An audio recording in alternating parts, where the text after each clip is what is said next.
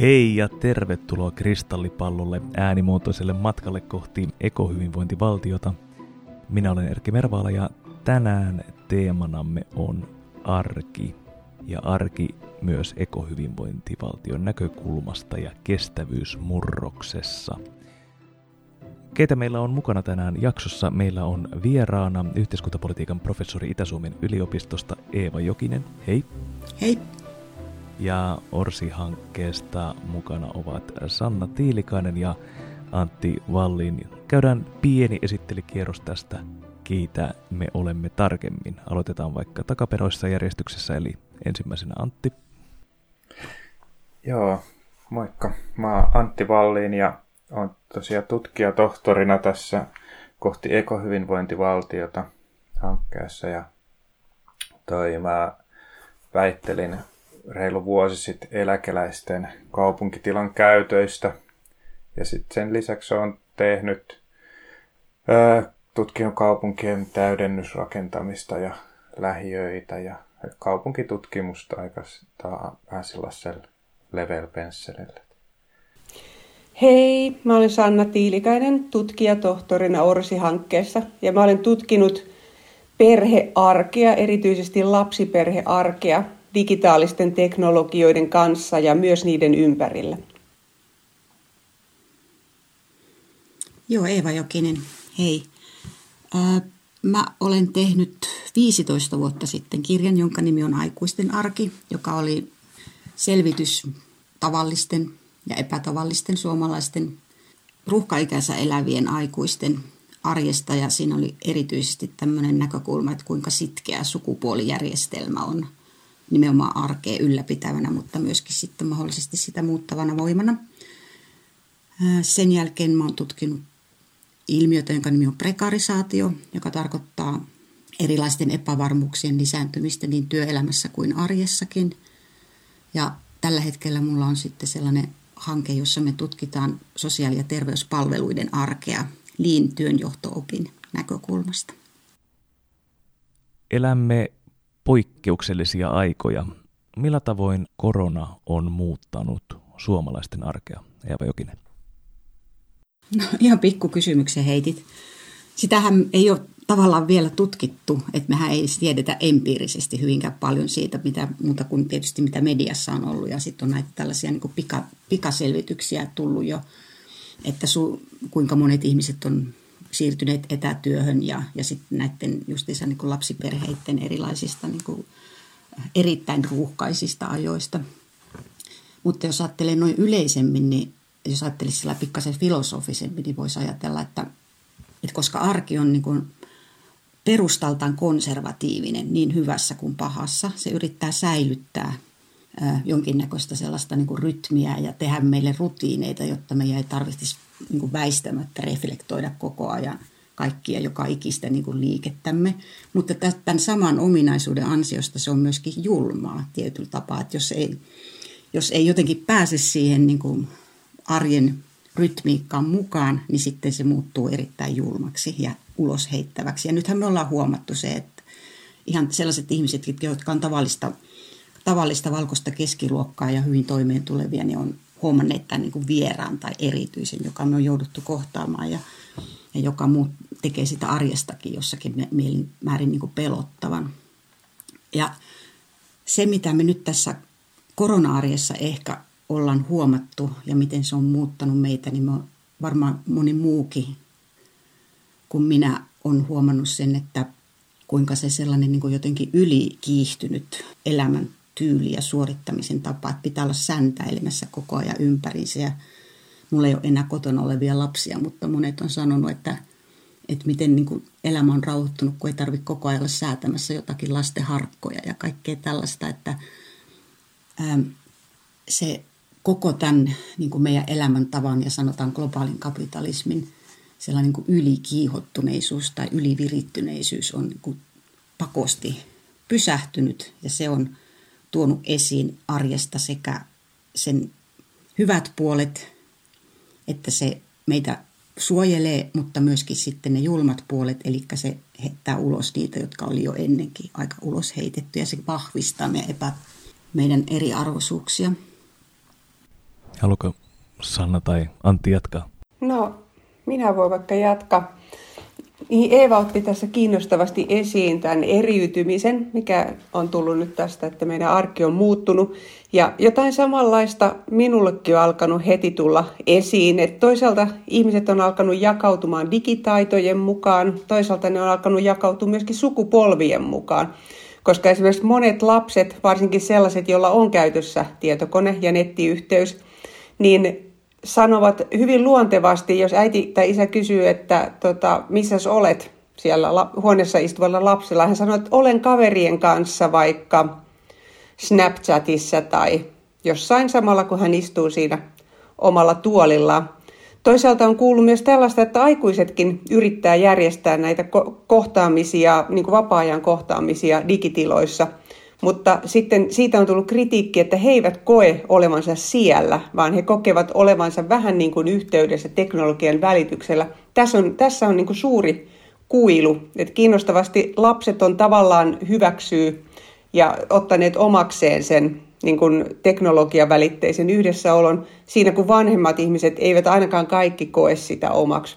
Sitten toinen jakolinja on sen välillä, että jos digitaidot on puutteelliset tai ei ole mahdollista tähän kalliiseen teknologiaan ja internetyhteyksiin, niin tämmöinen tietenkin eristää, että ne, joilla on laitteet ja taidot käyttää niitä, niin heillä on mahdollisuus olla yhteydessä muihin myöskin korona-arkena. Mutta jos näitä ei ole, niin se kyllä sitten tuottaa tätä eriarvoistumista.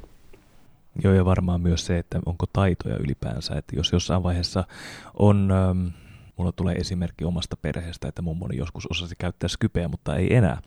Tämmöinen de-skilling, eli niin taitojen rapautuminen niin kuin arjessa ja sitten toisaalta joitain teknologioita käyttää, niin sehän on tämmöinen yksi eriarvoistava ja pulmallinen tekijä, mikä on noussut viime aikoina esiin, että kun Erkki kertoi kiinnostavasti nyt tästä, tästä, tästä mummosta, että toisaalta, että jos olisi mahdollisuus mennä sinne mummon luokse ja neuvoa kädestä pitäen, tai ehkä laittaa se hänen Skype pystyy, niin tästä ongelmasta voitaisiin päästä yli, mutta nyt kun ei ole mahdollista tehdä sitä fyysistä kohtaamista, niin sitten tämä mummon de-skilling niin kuin muodostuu nyt pulmaksi.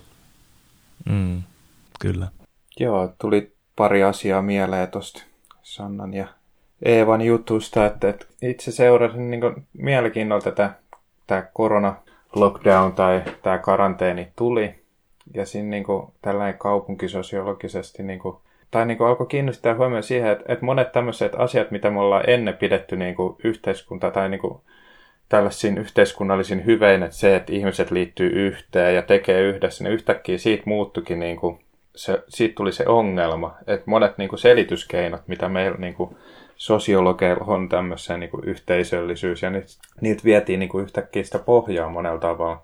Toki se on nyt muuttunut just tässä, niin kuin Sannakin tuossa kertoi näitä digitaalisia muotoja, että, niin kuin, että tässä niin kuin, tulee tämä toinen juttu sit kivasti se, että kun meillä on tämä arki ja meidän rutiinit, ja me yritetään niin kuin, toimia niiden mukaan, niitä ei mietit sen enempää, mutta kun joku ulkopuolinen taho tulee ja repii meidät tavallaan irti niistä meidän totutuista tavoista, että se tuottaa niin kuin meillekin niin kuin meidän arjessa ongelmia, kipuja ja semmoista, niin kuin, että mitä ihmettä me nyt tehdään. Mutta sitten kuitenkin, niin kuin, että ne, ne tilanteet aina niin kuin, pakottaa meidät myöskin sopeutumaan siihen uuteen tilanteeseen. Että ne on tavallaan niin kuin, arvokkaita niin kuin, murroksen tekoon, niin kuin, tai että ehkä meidän niin kuin, olisi niin kuin, hyvä myöskin niin kuin, vaalia sitä niin kuin, se tulee, me, meidät, meidät pakotetaan muuttumaan. Se tarkoittaa sitä, että meidät pakotetaan myöskin kasvamaan ja toimimaan niin kuin erilainen näissä tilanteissa. Että esimerkkinä just, että tämä meidän viisivuotias poika Aatos, niin tämä näin,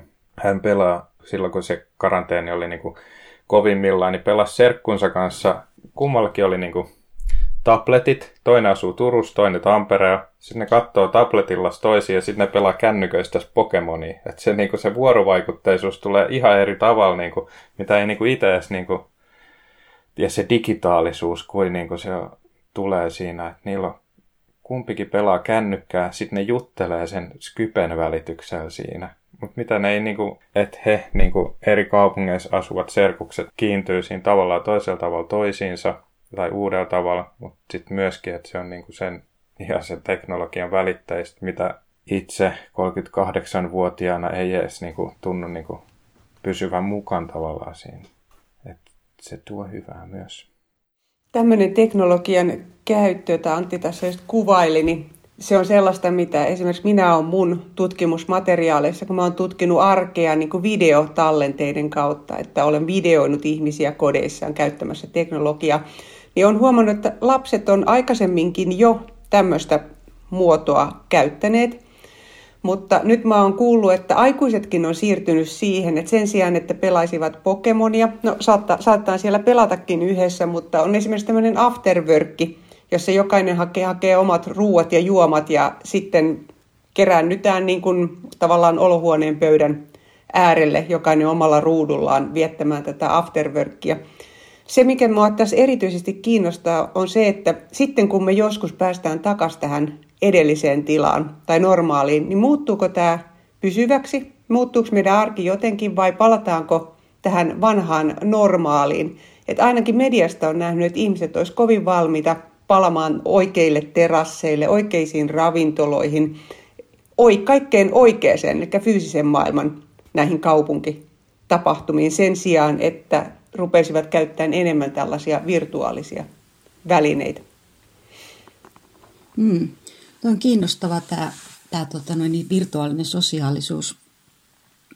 Ja en osaa sanoa, tietenkin toivoisin, että ihmiset veis kaikki parhaat puolet tästä mukana ja, ja sitten siitä vanhasta, vanhasta myöskin otettaisiin parhaat ja yhdisteltäisiin ne joksikin kestäväksi tyyliksi. Mutta tuli mieleeni tuosta virtuaalisuudesta, että silloin, jo silloin 2000-luvun alussa, kun mä haastattelin, tai meidän tutkimusprojektissa haastateltiin niitä aikuisia, joista mä mainitsin, niin siellähän kävi ilmi se, että, että erityisesti naiset oli omaksuneet ää, internetin käytön ja, ja tietokoneella erilaisten asioiden tekemisen sellaiseksi ikään kuin omaksi huoneekseen. Semmoisessa tilanteessa, missä oli, niin kuin mä sanoin, ruuhkavuosia elettiin ja oli tiheätä kaikin puolin, niin sitten se olikin se niin kuin yksityinen tila tämä, tämä tota, tietokone ja sen kautta yhteys, vaikka jo siihenkin aikaa oli jo, oli jo olemassa erilaisia internetjulkaisuja esimerkiksi, jonne he kirjoitteli juttuja ja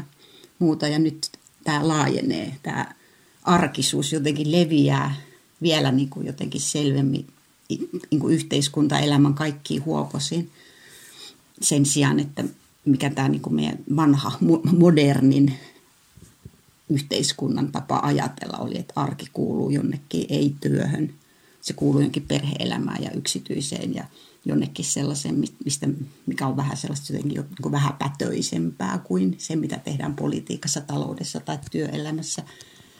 Ja ehkä, ehkä tämä korona nyt viimeistään sitten jotenkin niin kuin hajottaa koko tämän niin kuin modernin idean siitä, että me jotenkin ikään kuin pystyttäisiin sanomaan, missä arki on ja mitä sen kuuluu olla. Eeva toi tosi hienosti esiin tässä tämän virtuaalisen mahdolliset parhaat puolet. Ja tässä oli esimerkiksi nämä, nyt nämä naisten uudet tilat.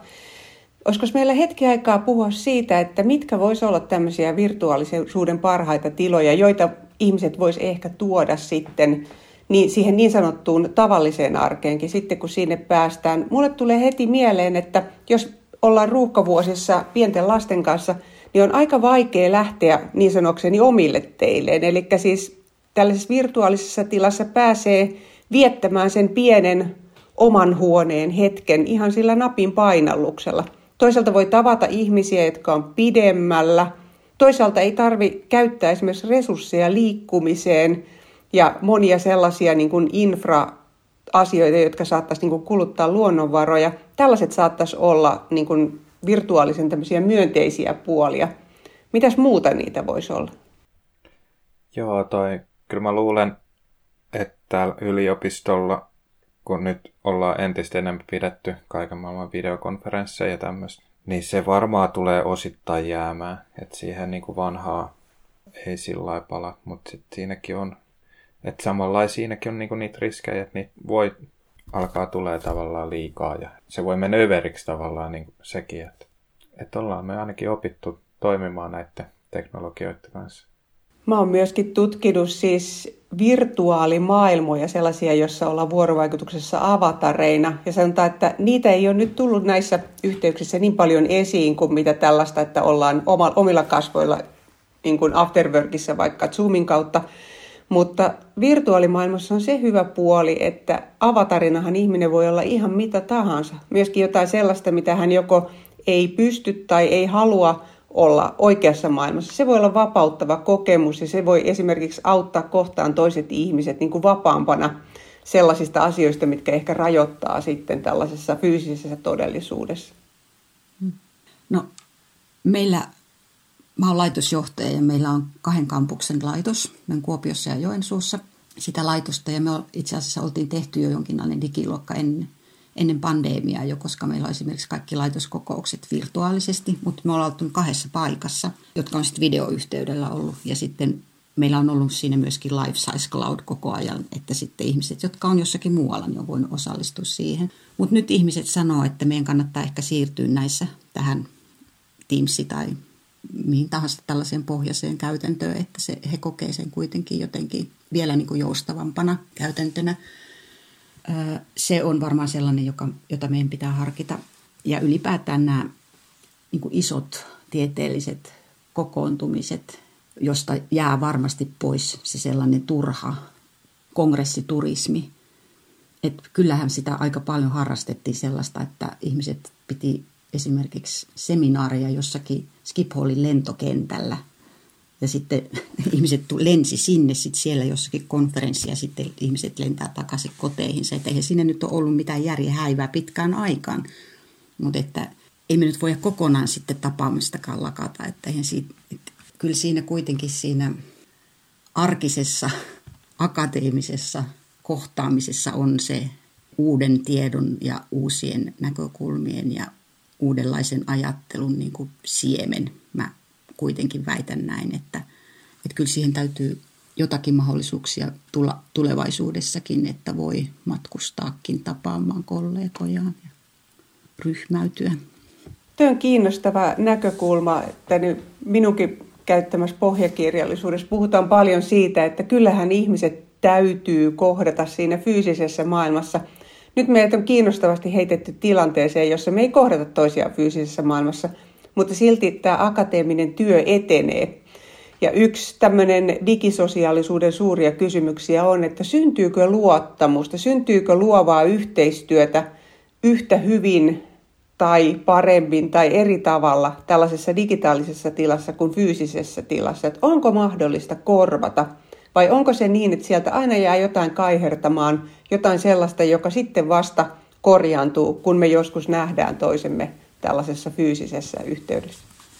Mm, toi on mielenkiintoinen kysymys ja, ja tota, siis se, se, sellaiset niin affektiteoreetikot, jotka tutkii sitä, että millä tavalla se sosiaalisuus on ylipäätään mahdollista. Ja kai me voi ehkä olla samaa mieltä siitä, että ilman sosiaalisuutta ei voi syntyä myöskään hyvää tutkimusta. En tiedä, ehkä voidaanko me olettaa niin. Mutta että sen sosiaalisuuden niin kuin jotenkin sellainen perustava kantovoima on se, että mitä meidän välillä on olemassa.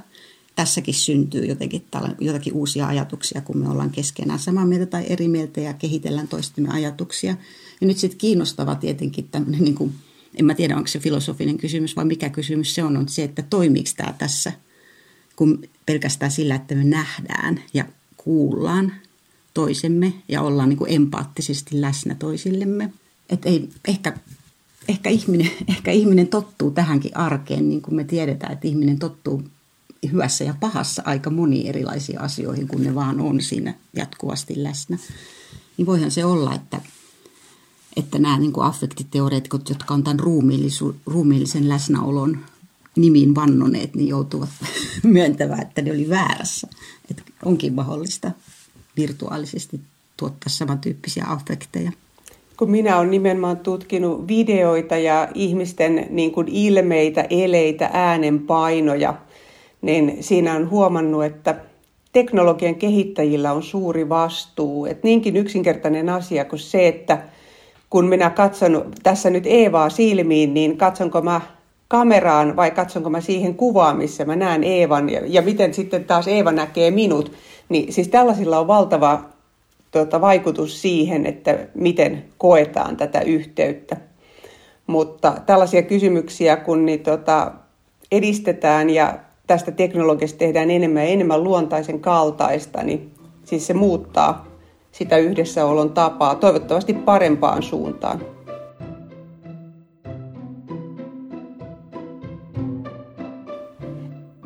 Voiko tässä olla myös haittapuolia, kun ennen on pystynyt rajaamaan ihmiset pois esimerkiksi omasta olohuoneestaan, niin nyt sitten videoviestinnän yleistyttyä ja uudeksi normiksi muodostuttua siitä omasta olohuoneesta katoaa yksityisyys. Ja se, että voidaan jollain tavalla jopa vaatia se, että pidetään vaikka se videoyhteys siinä päällä kokouksen aikana, vaikka sitä omaa yksityistä tilaa ei haluaiskaan jakaa muille kollegoille esimerkiksi. Mä olen tutkinut pienten lasten käyttäytymisen muutosta sen seurauksena, että kun he pelaavat paljon.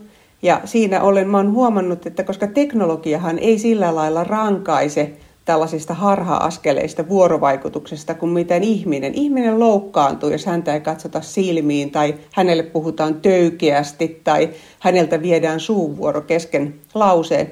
Mutta teknologia ei loukkaannut siitä samalla tavalla. Mä oon huomannut, että tällaiset asiat vaikuttaa helposti pienten lasten käyttäytymiseen. Että se, mitä he tekevät teknologian kanssa vuorovaikutuksessa, meinaa siirtyä sinne perhearjen puolelle. Ja siinä on sitten vanhemmilla suuri vastuu, että vanhemmat kouluttavat lapsensa niin kuin vuorovaikuttamaan ihmisten kanssa niin kuin ihmisten kanssa kuuluu ja teknologian kanssa niin kuin teknologian kanssa kuuluu. Mutta tässä on esimerkiksi yksi tällainen vaara, että se koulutus täytyy tehdä, ettei se teknologia vuorovaikutus huomaamatta vuoda sinne ihmisten välisten vuorovaikutuksen puolelle. Joo, toi aika vaikean kysymyksen Erkki pisti, mutta toi ehkä semmoinen niinku, onhan semmoinen riski tavallaan, että et, et jos se niinku, tavallaan yhtäkkiä kaikki pääsee niinku, tähän mun työhuoneeseen ja, tai niinku sillä että sitten tulee semmoinen niinku, valvonnan tunne, että minä alan niin kuin, just nimenomaan niin kuin, käyttäytymään toisella tavalla, mitä ei muuten käyttäytyisi. Vähän semmoinen niin kuin, piirtää sen niin kuin, hallintasuhteen itseensä. Mutta en osaa sen tarkempaa kyllä sanoa. Sitten on ollut tämmöinen erikoinen ilmiö, mistä on lukenut mediasta, että ihmiset esimerkiksi järjestelee niiden kirjahyllyn kirjoja sen mukaan, että mitä näkyy siellä tota, nauhoituksen taustalla, jotta tulee tämmöinen niin sanottu oikea vaikutelma. Että siinä, missä aikaisemmin ehkä on viestitty vaatteilla, niin nyt pitäisi sitten viestiä tällä ympäristölläkin, vaikka esimerkiksi esittämällä sopivia kirjoja, jopa ehkä vaihtamalla niitä niin kuin tämän tilaisuuden luonteen mukaan. Tämä on kyllä semmoinen ilmiö, mihin heti sosiaalinen media tarttuu ja rankaisee, jos on yhtään mediassa esillä. Siitä on jo Twitter-tili, jossa luokitellaan ihmisten persoonallisuuksia heidän takaa löytyvien kirjojen perusteella? Mä siivosin kaikki kirjat tota, hieman syrjemmälle, jotta tota, meidän tässä kohtaamisessa voidaan keskittyä olennaiseen. Mm. Eeva, no, sanomassa. Joo, mä rupesin puhumaan sitä arjen kontrollista tai tämän niin kuin yksityisen arjen kontrolloimisesta, että kyllä siinä ehkä, siinä ehkä on sellaisia asioita, joita kannattaa nyt sitten katsoa aika tarkkaan ja varovasti, että meillähän on aika paljon sellaisia kansainvälisiä firmoja, joissa kontrolloidaan ihmisten lii- joka ikistä liikettä. Esimerkiksi Amazonin niissä varastoissa ja pakkaamoilla ja muualla, missä tota, ö, keinoäly sitten irtisanoo ihmisiä algoritmien kanssa, jos ne ei tarpeeksi nopeasti tuomi, suorita näitä pieniä liikkeitään ja hyvin yksinkertaisia liikkeitään, että, että sitten jos meillä jos meillä on sellaisia niin kuin työnantajia, jotka haluaa ikään kuin kontrolloida meitä, niin kyllähän tämä on yksi uusi väline sille. Totta.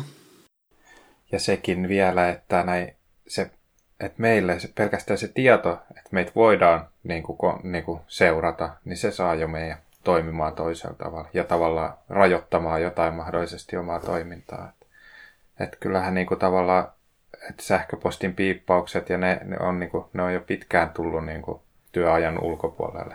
Mm. Ja tässä on ehkä hyvä myös tehdä sitten erotus tietotyöläisen ja mm. esim. tämän Amazonin äh, pakkaajan välillä.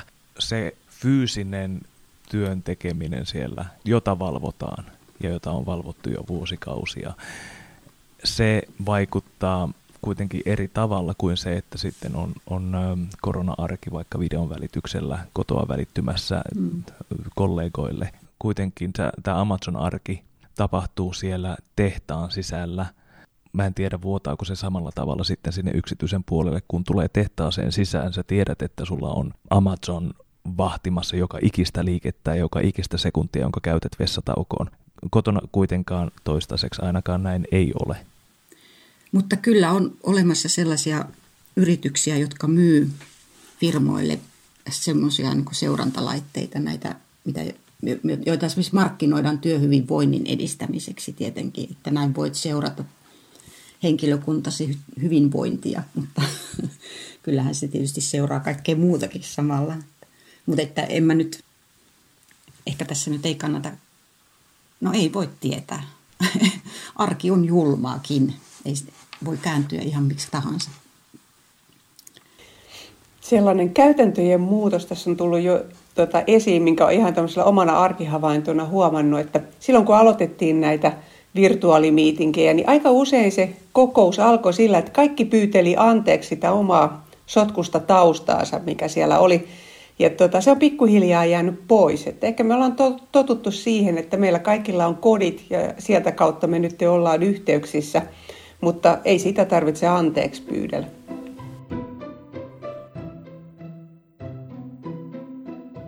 Kristallipallo podcastissa ja Orsi-hankkeessa teemana on ekohyvinvointivaltio ja miten sinne päädyttäisiin. Ovatko nämä koronakriisin aikana käyttöön otetut uudet arjen digitaaliset muodot sitten viemässä meitä kohti ekohyvinvointivaltiota? Millä tavalla tätä kysymystä vaikka Antti lähestyisit? Joo, toi kyllä, kyllä varmaan niin kuin, tässä on elementtejä, niin kuin tuossa hyvin kuvattiinkin jo, että, että lentomatkustelu vähenee ja tavallaan että meidät on niin kuin, että niin kuin uutisissa paljon ollut siitä, että päästöt on vähentynyt tämän seurauksena, että onko, että onko tämä se, miltä ekohyvinvointiaaltiossa eläminen tuntuu. Tämä meidän arki, mitä tavallaan mun arki on muuttunut. Matkustaminen on ehkä vähentynyt ja kaikenlainen kuluttaminen muutenkin, mutta sitten taas tämä, niin kuin, mitä nyt ollaan huomattu myöskin, niin, että miten tämä niin kuin murtaa kaikkia niin työn rakenteita, ke- kenellä on töitä, mitä palveluita ei enää tarvit ja miten epäoikeudenmukainen tavallaan tämmöinen siirtymä yhtäkkiä, tai tämmöinen niin kuin yhtäkkiä niin kuin, niin kuin murros, joka tulisi, mitä se voisi tuottaa. Että et ketä tässä tällaisessa niin kuin, tavallaan nyt se murros on tullut ulkopuolelta. Että se on vaan niin kuin, se on vaan tehty ja me ollaan vaan niin kuin sopeuduttu siihen. Tämä herättää paljon kysymyksiä kyllä niin kuin just oikeudenmukaisuudesta ja työstä ja arjesta.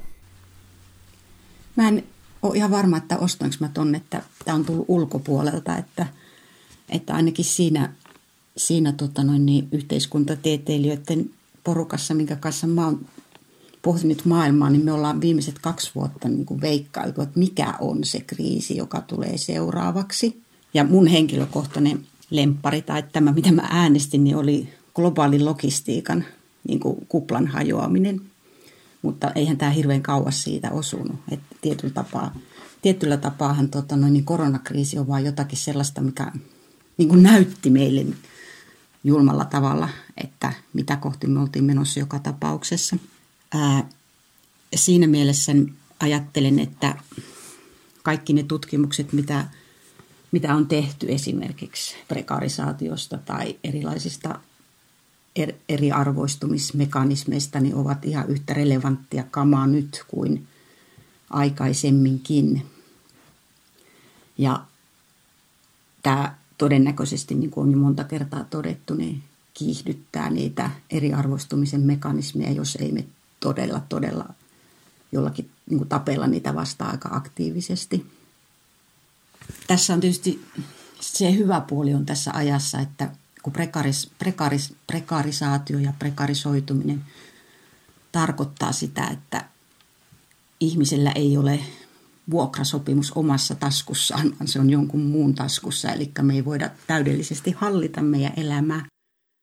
Tai me joudutaan työskentelemään sellaisissa olosuhteissa, jotka ei ole meidän haluamat tai edes hyväksytyt tai edes minkään niin sopimusten mukaiset, niin monilla alusta työläisillä tällä hetkellä on tilanne. Tai kun meillä ei ole ylipäätään esimerkiksi oikeusvaltion suojaa, äärimmäinen prekarisoitumisen muoto, niin nyt me kaikki ollaan varmaan saatu jonkinnäköinen tuntuma siitä, että mitä tarkoittaa olla prekaarissa asemassa. Että se semmoinen tietyn tyyppinen arkinen epävarmuus ja ahdistuneisuus, mitä varmaan joka ikinen niin kuin ajoittain nyt tässä tilanteessa on kokenut, niin se on todellisuutta joillekin ollut ehkä aina. Ja se saattaa tietysti jollakin tavalla lisätä, lisätä sitä ymmärrystä siitä, että sellaista, niin kuin, niin kuin aikaisemmin sanottiin, tällaisen niin kuin yleisen luottamuksen ja yleisen solidaarisuuden ja erilaisten turvaverkostojen tarpeellisuudesta. Mä voisin vaikka pikkasen vielä miettiä tähän väliin tota kulutuksen muutosta nyt tämän koronan myötä, jos ajattelee, että meiltä on joitain kulutuksen muotoja pyyhkiytynyt hyvinkin rajusti pois, kuten vaikka ihmiset eivät mene ostamaan tavaroita kivijalkakauppoihin. Mutta toisaalta uusia on tullut tilalle. Sitten tavaroita tilataan netistä, jossa taas tulee niin kuin omanlaistaan kulutusta. Tulee logistiikkakuluja, pakkauskuluja, ehkä palautuskuluja – Toisaalta, jos ajattelee vaikka perheiden luontohetkiä metsässä, niitä on täytynyt tehdä joko rajoitetummin tai ei ollenkaan. Siinä on jäänyt pois ehkä liikkumiskuluja, eväskuluja, ulkovaatekuluja, mutta toisaalta korvaako joku norppalive tai metsälive sitä luontokokemusta. Ja toisaalta sitten videoyhteydetkin tuottaa kuluja ja vievät resursseja. Ja toisaalta on sanottu, että ihminen tarvitsee vaikka kokemusta siitä, että hän työntää kädet multaan, että se on mielenterveydelle hyväksi. Hän saa toisaalta hyviä bakteereja, jonka avulla hän pysyy terveenä. Ja jos nämä jää vaikka pois, niin tuleeko meille jotain sellaisia sairauksia, joista tulee ensinnäkin inhimillistä kärsimystä, toisaalta tulee myös kuluja. Että on muista hyvin mielenkiintoinen tämä, nämä erilaiset ristisidonnaisuudet, mitä tässä kulutuksessa on. Ja olisi tosi hienoa nähdä, tämä kokonaisuus, pystyy sitä jotenkin arvioimaan ja mittaamaan. Siihenhän tämä hiilijalanjälkimittaus on yksi keino, jota nyt ollaan kehittämässä. Joo, varmasti niin kuin monella tavalla ihmiset on niin kuin punnitsee kuluttamistaan nykyään.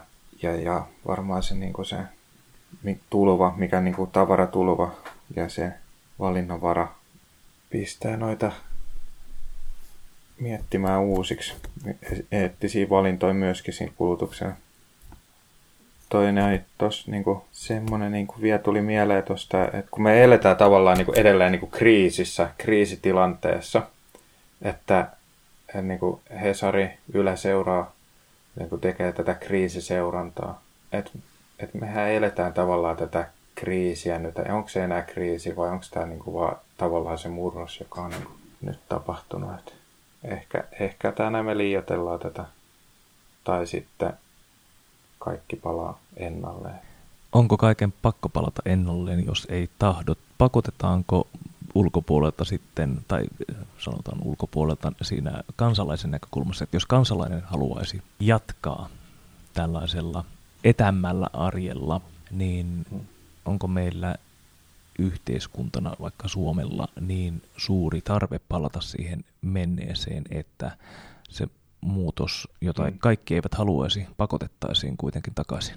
Joo, täällä vähän niin kuin tarkoittaa, tai niin kuin haisi sitä, että, että mitä jos me menetetään tämä niin kuin muutoksen mahdollisuus. Et välillä tuli niin kuin semmoinen, että tavallaan niin kuin meidät on pakotettu, tai monella tavalla muutettu meidän tapoja toimia, rutiineita, mutta mitä jos ei tehdäkään, ei katso eteenpäin tavallaan just nimenomaan otet niitä hyviä puolia, vaan me jäädään kaipaamaan sitä, mikä meillä oli, eikä tavallaan suostutakaan muuttumaan, muuttaa meidän rutiineita ja tätä arkista toimintaa. Mm, jolloin silloin palattaisiin näihin kehityskulkuihin, jotka Eeva mainitsi tuossa jo aikaisemmin, jotka siis olivat johtamassa jo jonkin näköiseen murrokseen, mutta se, että nyt tämä on tavallaan mahdollisuus, josta voitaisiin saada jotain hyvää aikaiseksi. Mm, ja jos niin kuin näitä yhteiskunnallisia murroksia on maailman historiassa tapahtunut paljon, tämä varmasti tulee, tai varmasti, mistä minä sen tiedän, mutta että saattaa olla iso murros, jota katsotaan joskus niin kuin taaksepäin. Että käytetäänkö me tämä hyväksi vai tavallaan jäädäänkö me vaan niin kuin sätkynukeeksi, joka eli tämän yhteiskunnallisen historiavaiheen läpi. Joo. Ja sitten esimerkiksi siinä vaiheessa, kun harkitaan, että palataanko takaisin vaikka toimistoihin tekemään työtä vai jatketaanko etätyönä, niin tehdäänkö tämä paluu sen mukaan, mitä, niin kun, mitä rutiinit sanoo, että kyllähän se näin kuuluu tehdä, vai otetaanko siinä esimerkiksi vaikka nämä ympäristövaikutukset huomioon, että arvioita sitä pakettia kokonaisuutena. Toisaalta tehokkuutta, tuottavuutta, sosiaalista luottamusta, toisaalta taas niitä kustannuksia, mitä ne erilaiset työntekomoodit sitten aiheuttaa ympäristölle.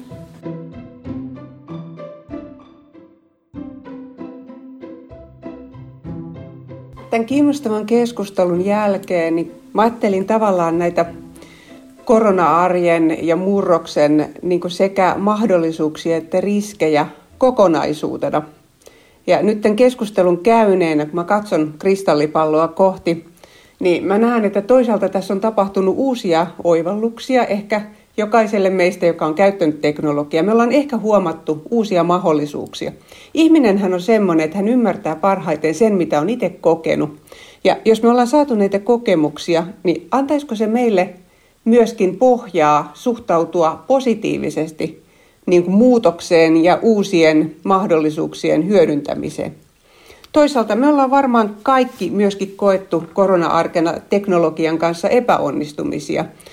Ja tota, me ollaan ehkä koettu eristäytymisen tunteita ja semmoista, että me jäädään syrjään jostain. Ja taas me ollaan itse tämä koettu, niin antaisiko tämä meille empatiaa niitä kohtaan, jotka niin kun jäävät tavallisessakin arjessa syrjään ja nähtäisikö me nämä ihmiset paremmin.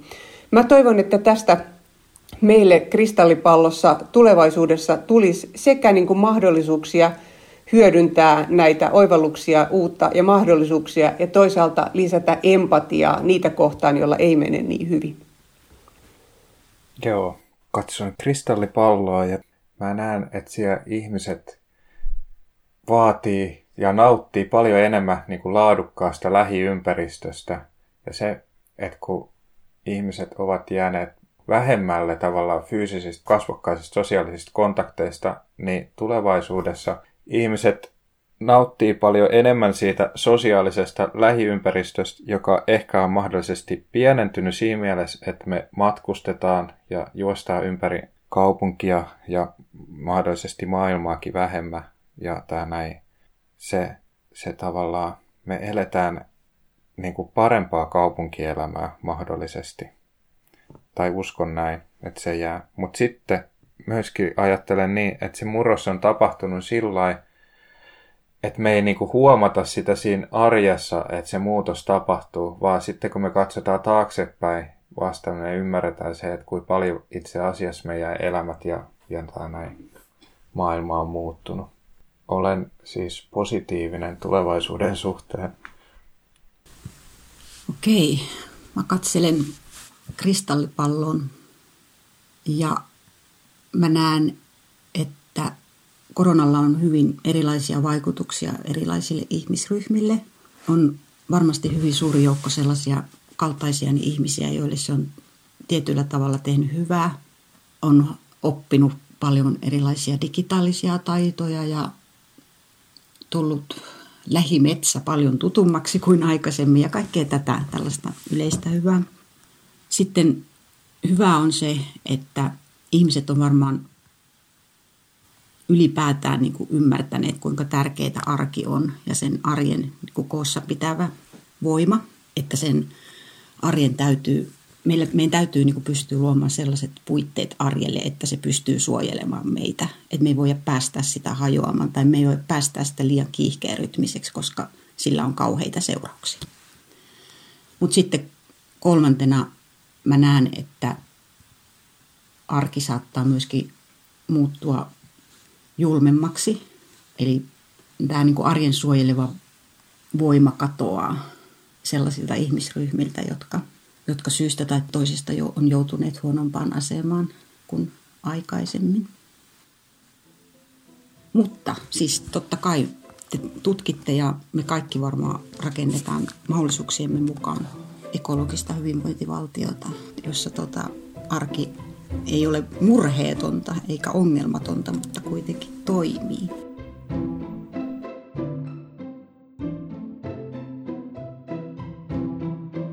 Tällaisia ajatuksia arki herätti kristallipallossa tällä kertaa.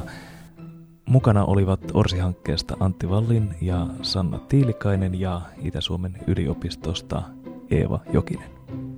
Minä olen Erkki Mervaala. Ensi kerralla keskustelemme tekoälystä. Hei hei!